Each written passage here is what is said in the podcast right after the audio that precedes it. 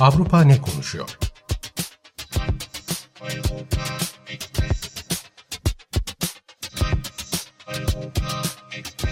Avrupa medyasından yorumlar.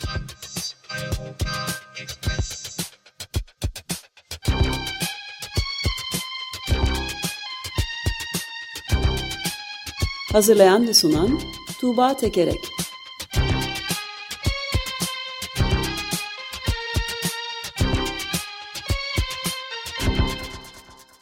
Günaydın Tuğba, merhabalar. E, günaydın Ömer Bey. Günaydın. Günaydın Özdeş. Hmm, Ne konuşuyor bakalım Avrupa? Avrupa ne konuşuyor? Hmm, Eurotopics bültenlerinden derlediğim haber ve yorumlardan. e, bugün ilk sırada İskoçya var. E, İskoçya'ya ilk kez bir Müslümanın başbakan olması e, ilgiyle karşılandı. Biraz ondan bahsedeyim. Ee, İskoçya'da e, İskoç Ulusal Partisi'nin lideri Nicola Sturgeon e, gayet de popülerken, gayet de seviliyorken, her şeyde yolunda gidiyor gibi görünürken e, sürpriz bir şekilde istifa etmişti. Ee, onun yerine yeni lider olarak e, 37 yaşındaki Pakistan e, kökenli Hamza Yusuf e, seçildi partide yeni lider ve dolayısıyla İska İskoçya'nın da başbakanı oldu. E, 37 yaşında olması önemli, e, son derece genç. E, ayrıca İskoçya'nın ilk Asya kökenli başbakanı ve ilk Müslüman e, başbakanı. E, başbakan olduktan sonra resmi konuta geçtikten sonra e, resmi konutta ilk akşam diye iki fotoğraf da paylaştı. Bu fotoğraflarda ailesiyle birlikte e, ve birisinde de işte aile cemaatine kendisi namaz e, kıldırıyor. E, bu hani Türkiye'de de e, Müslüman e, aleminde de dikkat çekti. Ama aslında İskoçya'da bu ulusal partideki seçim sürecine baktığımızda e, işin daha da ilginç olduğunu görüyoruz. E, ulusal partide e, liderlik için yarışan iki başlıca lider var. E, iki başlıca siyasetçi var. E, bunlardan e, Hamza Yusuf ilerici olanı e, daha ilerici değerlere sahip e, olanı olarak, e, liberal olanı, özgürlükçü olanı olarak öne çıkıyor. Diğeri ise bir kadın e, ama eşcinsel evliliklere karşı işte evlilik dışı çocuğa karşı olduğunu söylüyor ve o daha muhafazakar bir e, çizgiyi temsil ediyor. Çok, çok güzelmiş bu, bu durum. İlginç Evet, evet, bir evet, evet. durum. Ee, İskoç Ulusal Partisi'ndekiler daha özgürlükçü olduğu için e, işte önceki lider Nicola Sturgeon'ın e, çizgisini devam ettireceğini düşündükleri için, o hatta olduklarını düşündükleri için bu Müslüman e, Hamza Yusuf'a veriyorlar oylarını. E, ve işte yüzde 52-47 e, gibi bir şekilde e, kazanıyor Hamza Yusuf. E, Hamza Yusuf'un bundan sonra hani ne diyecek, ne yapacak e, diye baktığımızda e, tabii İskoçya'nın bağımsızlığı en önemli meselelerden bir tanesi ve bu yönde çalışmaya devam edeceğini söylüyor. E, bir sonraki seçimi e, işte bir İskoçya'daki bir sonraki seçimi referanduma dönüştürmek gibi bir e, planı vardı önceki başbakanın. E, Hamza Yusuf daha tabandan bu işi örgütleyelim diyor ve işte ülke genelinde dolaşmak ve bunun nasıl yapmak e, gerektiği insanlarla konuşup daha güçlü bir halk hareketi şeklinde e, bunu gündeme getirmeyi planlıyor. E, öte yandan e, işte İskoçya'nın tartışma yaratan bir yasa değişikliği vardı. E, 16 yaşın üstündekiler e, kendi beyanlarıyla cinsiyetlerini değiştirebiliyorlardı. Ancak bu yasa değişikliği Londra'dan geri dönmüştü. E, Hamza Yusuf bu yasa değişikliğine de sahip çıkıyor ve bununla ilgili hani ne yapılması gerek, na, nasıl aşılması gerek? Hani gündemindeki meselelerden e, bir tanesi bu. E, şeye de e, söyleyeyim hani bir e, yorum aktarayım Avrupa medyasından, Polonya'dan, Politika'dan. E, buradaki yorumcu da demiş ki Hamza Yusuf'un seçilmesi İskoçya için sembolik bir dönüm noktası. Yalnızca yaşı değil aynı zamanda kökeni nedeniyle de Yusuf bir etnik azınlıktan gelen ilk İskoçya Başbakanı. Kendisi öte yandan Britanya siyasetindeki daha geniş bir eğilimin de parçası. Zira İşçi Partisi'nin İsko İskoç kolunun lideri Anas Sanmar. O da Asyalı göçmenlerin soyundan geliyor. Ee, Başbakan Rishi Sunak da Büyük Britanya'daki ikinci nesil göçmenlerin bir başka temsilcisi. Bunları düşününce sınıfsal ve ırksal bakımdan kemikleşmiş vaziyetteki Britanya siyasetinde son yıllarda nedenli büyük değişimler yaşandığı daha da netlik kazanıyor demiş. E, tabii şey biliyorum yani Rishi Sunak konusunda bir rezervimiz var. Her ne kadar e, işte göçmen kökenli olsa da uyguladığı politikalar göçmen karşıtı olabiliyor. Özellikle son geçirmeye çalıştığı e, yasa değişikliği.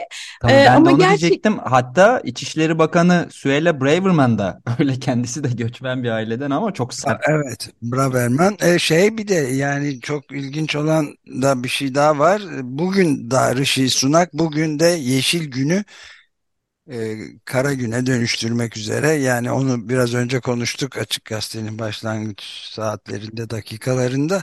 Yani tamamen tersine çeviriyor ve yeni petrol, doğalgaz sahaları açmak için büyük bir hamle de yapıyor Rishi Sunak. Korkunç bir durum var yani Britanya'da da. E, yani bu bütün bunlar şey gösteriyor. Yani bir siyasetçinin sadece kadın olması, sadece göçmen kökenli olması daha demokrat olacağı, o konularda daha eşitlikçi, özgürlükçü politikalar izleyeceği anlamına gelmiyor elbette. Ama onların başlı başına o konulara gelmesinin de e, sembolik değerinin olduğunu teslim etmek lazım diye düşünüyorum ben. Evet bir de tabii Rishi Sunak ayrıca Britanya'nın en zengin insanlarından biri karısının serveti üzerinden onu da o da yenilik yani bu kadar zengin bir siyasetçi galiba hiç yoktu şimdiye kadar. Ee, yani Britanya'nın en zengin insanlarından biri. Ben bir de şeyi söylemek istedim bu yeni e, Hamza Yusuf. Hamza Yusuf'la ilgili şeyden farklı değil mi? Bundan 700 küsur yıl önce 725 falan yıl önce William Wallace'ın kahraman ulusal kahramanlığı da o da bağımsızlıkçıydı. O ama Hristiyandı galiba. Evet, evet, evet. Mel, Mel Gibson'ın filminden hatırladım. Evet, evet. E, bu buradan oraya nasıl geçtik bilmiyorum ama ilginçmiş. E, şey vardı bir de dünkü haberlerde hem şu anda göçmen kökenli olan bir siyasetçi kuşağından söz, et, söz ederken göçmen politikalarında İngiltere'nin gittikçe yani Britanya'nın gittikçe kötüye doğru e, gitmekte olduğundan bahsediyorduk. En son sığınmacıların barındırıldığı otellerin günde 6,2 milyon sterline mal olduğu gerekçesiyle Rishi Sunak göçmenlerin artık otellerde değil e, as, eski boşaltılmış askeri barakalarda ve bazı yurtlarda kalması konusunda da bir yasa teklifine evet, hazırlanıyor. büyük tasarruf edilecekler. Evet, Harika göçmenlerden bir... tasarruf. Göçmenlerden tasarruf var. Evet. Peki buradan e, Rusya'ya geçelim. Ee, Rusya e, bu Ukrayna e, savaşı ile ilgili olarak e, önemli diyebileceğimiz bir adım attı. E, Be Belarus'ta taktik nükleer silahların konuşlandırılacağını açıkladı e, Putin. E, hali hazırda da bir tane kısa menzilli füze sisteminin e, Belarus'a gönderildiğini, bunun hani nükleer silahlarla da geleneksel silahlarla da kullanılabilecek e, bir sistemmiş bu. Hani hali hazırda da böyle bir gönderim yapıldığını söyledi. Bu e, tabii savaşın e, tırmanması açısından e, önemli bir e, an olarak, önemli bir hamle olarak düşünülebilir. E, Putin bunu yaparken şunu hatırlattı. ABD zaten yıllardır e, yani şöyle söylemiş tırnak içinde aktarayım. Batı bunu onlarca yıldır yapıyor. Onlar çoktan müttefik ülkelerde, NATO ülkelerinde ve Avrupa'da kendi taktik nükleer silahlarını yerleştirdi. Bu silah Almanya, Türkiye, Hollanda, Belçika, İtalya ve Yunanistan'da yerleştirilmiş durumda diyor. Yani ABD müttefiklerine, Türkiye'de dahil e, bu taktik silahları yerleştiriyorsa benim de Belarus'a yerleştirmem e, son derece meşru e, demeye getiriyor. E, ve bu arada şeyi de hatırlatıyor. E, Britanya e, Ukrayna'ya gönderdiği son zamanda e, zayıflatılmış uranyumlu mühimmat e, sevk etmiş. E, bunun da e, radyasyon açısından e, tehlikeli olduğunu söylüyor Putin ve bir, bir noktada da bunun buna karşı da yapılmış olduğunu ifade ediyor. Aslında biz hani Rusya'nın Belarus'ta bunu konuşlandırdığını görüyoruz ve işte savaş tırmanıyor diyoruz ama işte Putin de bunun Batı'nın attığı adımlara karşılık e, atıldığını söylüyor ve bu zayıflatılmış e, Britanya'nın Ukrayna'ya gönderdiği e, mühimmatın çok tehlikeli olduğunu söylüyor. E, uranyumlu mühimmat e, radyasyon tozu oluşturuyor. Bu anlamda bunlar tehlikeli e, demiş. E, durum bu. E, şeye baktığımızda Batı medyasında ne diyorlar bu konuda diye baktığımızda BBC'nin e, şöyle bir haber yorumu var. E, şunu söylemiş e, buradaki muhabir. E, Belarus'ta Rus e, taktik nükleer silahlarının konuşlandırılması Ukrayna'daki savaşın tırmandırılmasına yönelik büyük bir hamle. Rusya'nın aksine ABD envanterinde taktik nükleer silahlar olmasına rağmen Avrupa kıtasında büyük ve kanlı bir savaşa bulaşmış değil. Ve bu silahları Ruslarla yaşadıkları siyasi anlaşmazlıklarda argüman olarak kullanmıyorlar demiş. Yani Amerika'nın silahları var e, ama Amerika kanlı bir savaşa bulaşmış e, değil e, olarak e, yorumlamış e, bu meseleyi. E, Amerika, öte yan... Amerika herhangi bir kanlı savaşa bulaşmış, bulaşmamış öyle mi? Avrupa'da, Avrupa'da, Avrupa'da bulaşmamış. Gerçi Yugoslavya'yı evet. pek saymıyorlar galiba. Evet, onu saymıyor. Bir de bir şeyde de yani Suriye'de filan Orta Doğu'da da hiçbir yerde bulaşmamış da olabilir. Evet, Yok doğru. işte orada Avrupa diyorlarmış sadece. ya da işte benim silahım var diye bunu hani argüman olarak kullanmıyor diyorlar. Evet, ee, karşı yani... tarafın silahı var argümanını kullanıyorlar. Genelde evet, evet, evet, evet, evet, evet. Ee, bir kısım medya hani bu silahların e, kullanılmayacağını işte İtalya'dan mesela Corriere della Serra'da şöyle bir yorum var. Putin Batı kamuoyuna e, Kiev'e yönelik yardımlarını durdurmak için korku ve dehşet saçmaya çalışıyor demişler. Yani bunun Putin'in bir gözdağı vermek e, için kullandığı bir şey olduğu söyleniyor. Ama öte yandan şöyle bir durum da var. Hani Putin bunu neden şimdi gönderdi? Demin dediğim gibi işte Britanya'nın e, seyreltilmiş uranyumlu mühimmat göndermesine cevaben diyor kendisi. Ama bir yandan da savaşta şu anda Kiev'in e, Rusya'nın e, elinde olan topraklarını geri almak üzere hamle yapmaya hazırlandığı belirtiliyor.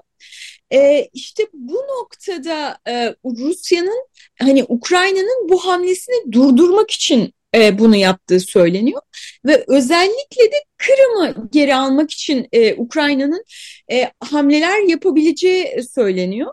E, Medvedev de e, işte Rusya Güvenlik Konseyi Başkan Yardımcısı e, hani Ukra Ukrayna Kırım'ı geri almaya kalkarsa bu Rus devletinin varlığına yönelik bir tehdittir e, şeklinde bir açıklama yapmış ve buna e, nükleer bir saldırıyla karşılık verilebileceğini söylemiş. Ve yok ederiz ülkeyi diyor değil mi? Bir ülkeyi yok edebiliriz falan diye de konuşmuş tehditte. Evet. Evet. Dolayısıyla yani bu Kırım e, meselesi e, artık böyle çok mirengi noktası e, gibi hani Kırım'ı almak vermek konusunda e, işte giderek el yükseltiliyor, tehditler yükseltiliyor e, gibi görünüyor. İşte Macaristan'dan e, Index diye bir web sitesinden yorum aktarayım. E, Orada da şöyle demiş yorumcu, Ukrayna askerleri Kırım'a ilerlerse Rusya'nın nükleer silah kullanma riski önemli ölçüde artacaktır. E, dolayısıyla Batı'nın Batı Kırım'ı askeri yöntemlerle geri almaya kalkışmasına karşı Kiev'in böyle sıkça uyarılar yapması hiç şaşırtıcı e, değil demiş. Yani bu Kırım e, noktasında e, o gerçekten tehditlerin e, gerçeğe dönüşebileceği noktasında bazı endişeli yorumlar da var.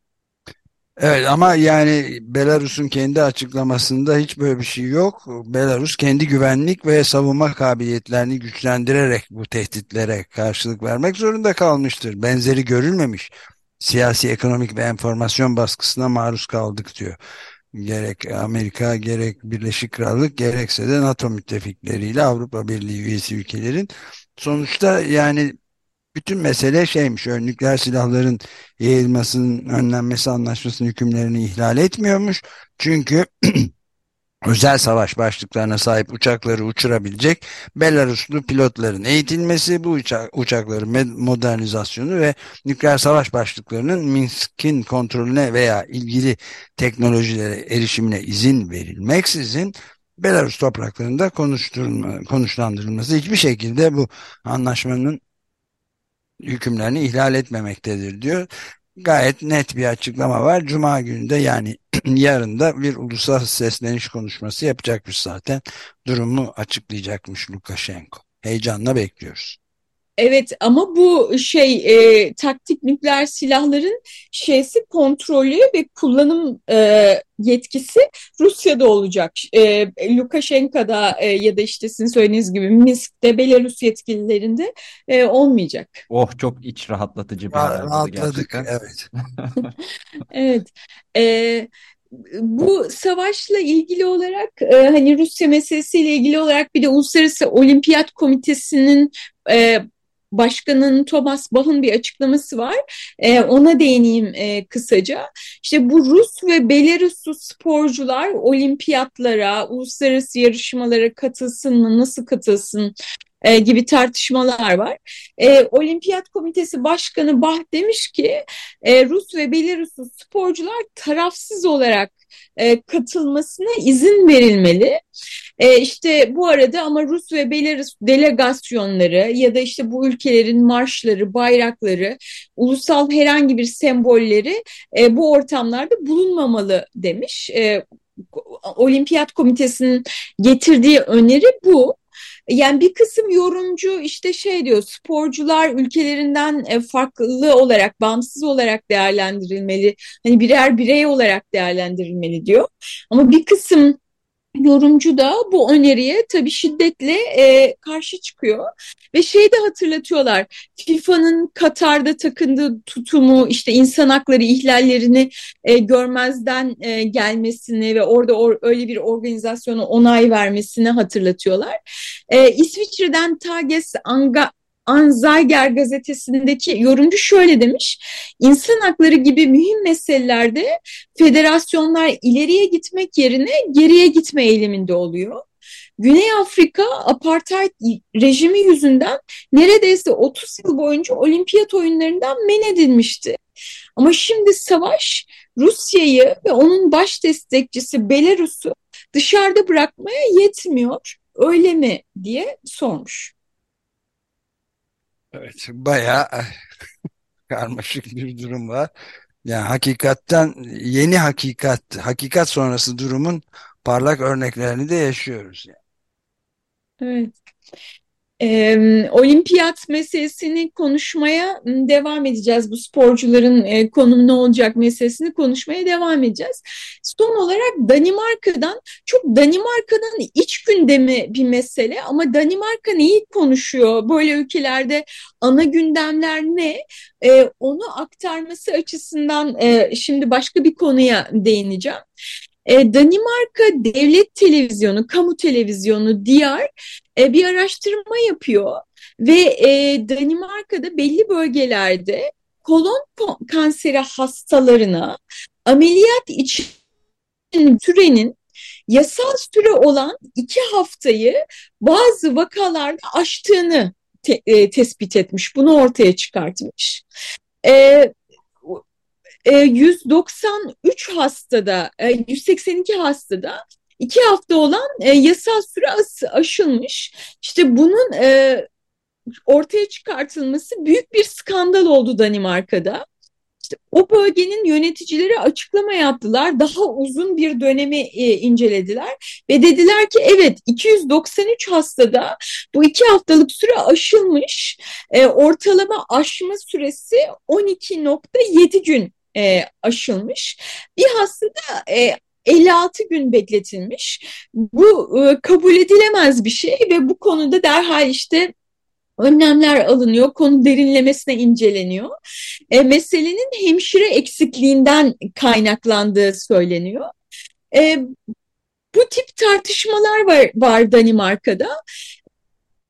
E, bu niye önemli, niye skandal? Aslında Danimarka'nın hani sosyal devlet olması e, açısından e, önemli bir tartışma gibi göründü bana. Ve yorumcular da bunun hani sosyal devlete helal get, halal getirebilecek herhangi bir şeye karşı son derece tetikteler. E, Politiken gazetesinden bir yorumcu e, bir, bu skandalın üzerine gidilmesi gerekiyor diyor ve şöyle devam ediyor. E, zira mevzu bahis olan yalnızca tek bir hastanın tedavisi değil, sosyal devlete dair yaptığımız toplumsal sözleşme, sisteme net bir beklentiyle ödeme yaparız acil bir durumda biz ya da sevdiklerimiz ciddi bir hastalıkla karşı karşıya kaldığında mümkün olan en iyi müdahalenin yapılması için biz o ödemeleri yaparız. Yaşanan son vakada sistem başarısız e, oldu demiş. Danimarka'nın e, gündemi de bu şekilde. Evet yani Danimarka bizon şeylerini salgınlığı önledi mi ee, bunu da sorarız. Bizon çiftliklerinde milyonlarca hayvanın yok edilmesi durumu ne oldu bilmiyorum. Evet, e, işte e, vizonlara yapılan e, muamele diyeyim, yaklaşım ve insanlara işte ameliyat günleri iki hafta gecikince bunun ülke çapında bir skandal olması gerçekten türler arasında e, ciddi bir yaklaşım farkı. Evet. Peki. Herhalde bitiriyoruz o zaman. Evet evet. Eurotopics bülteninden bu haftalık bu kadar. Gelecek hafta görüşmek üzere. Çok teşekkürler Tuğba. Görüşmek üzere. Hoşçakalın.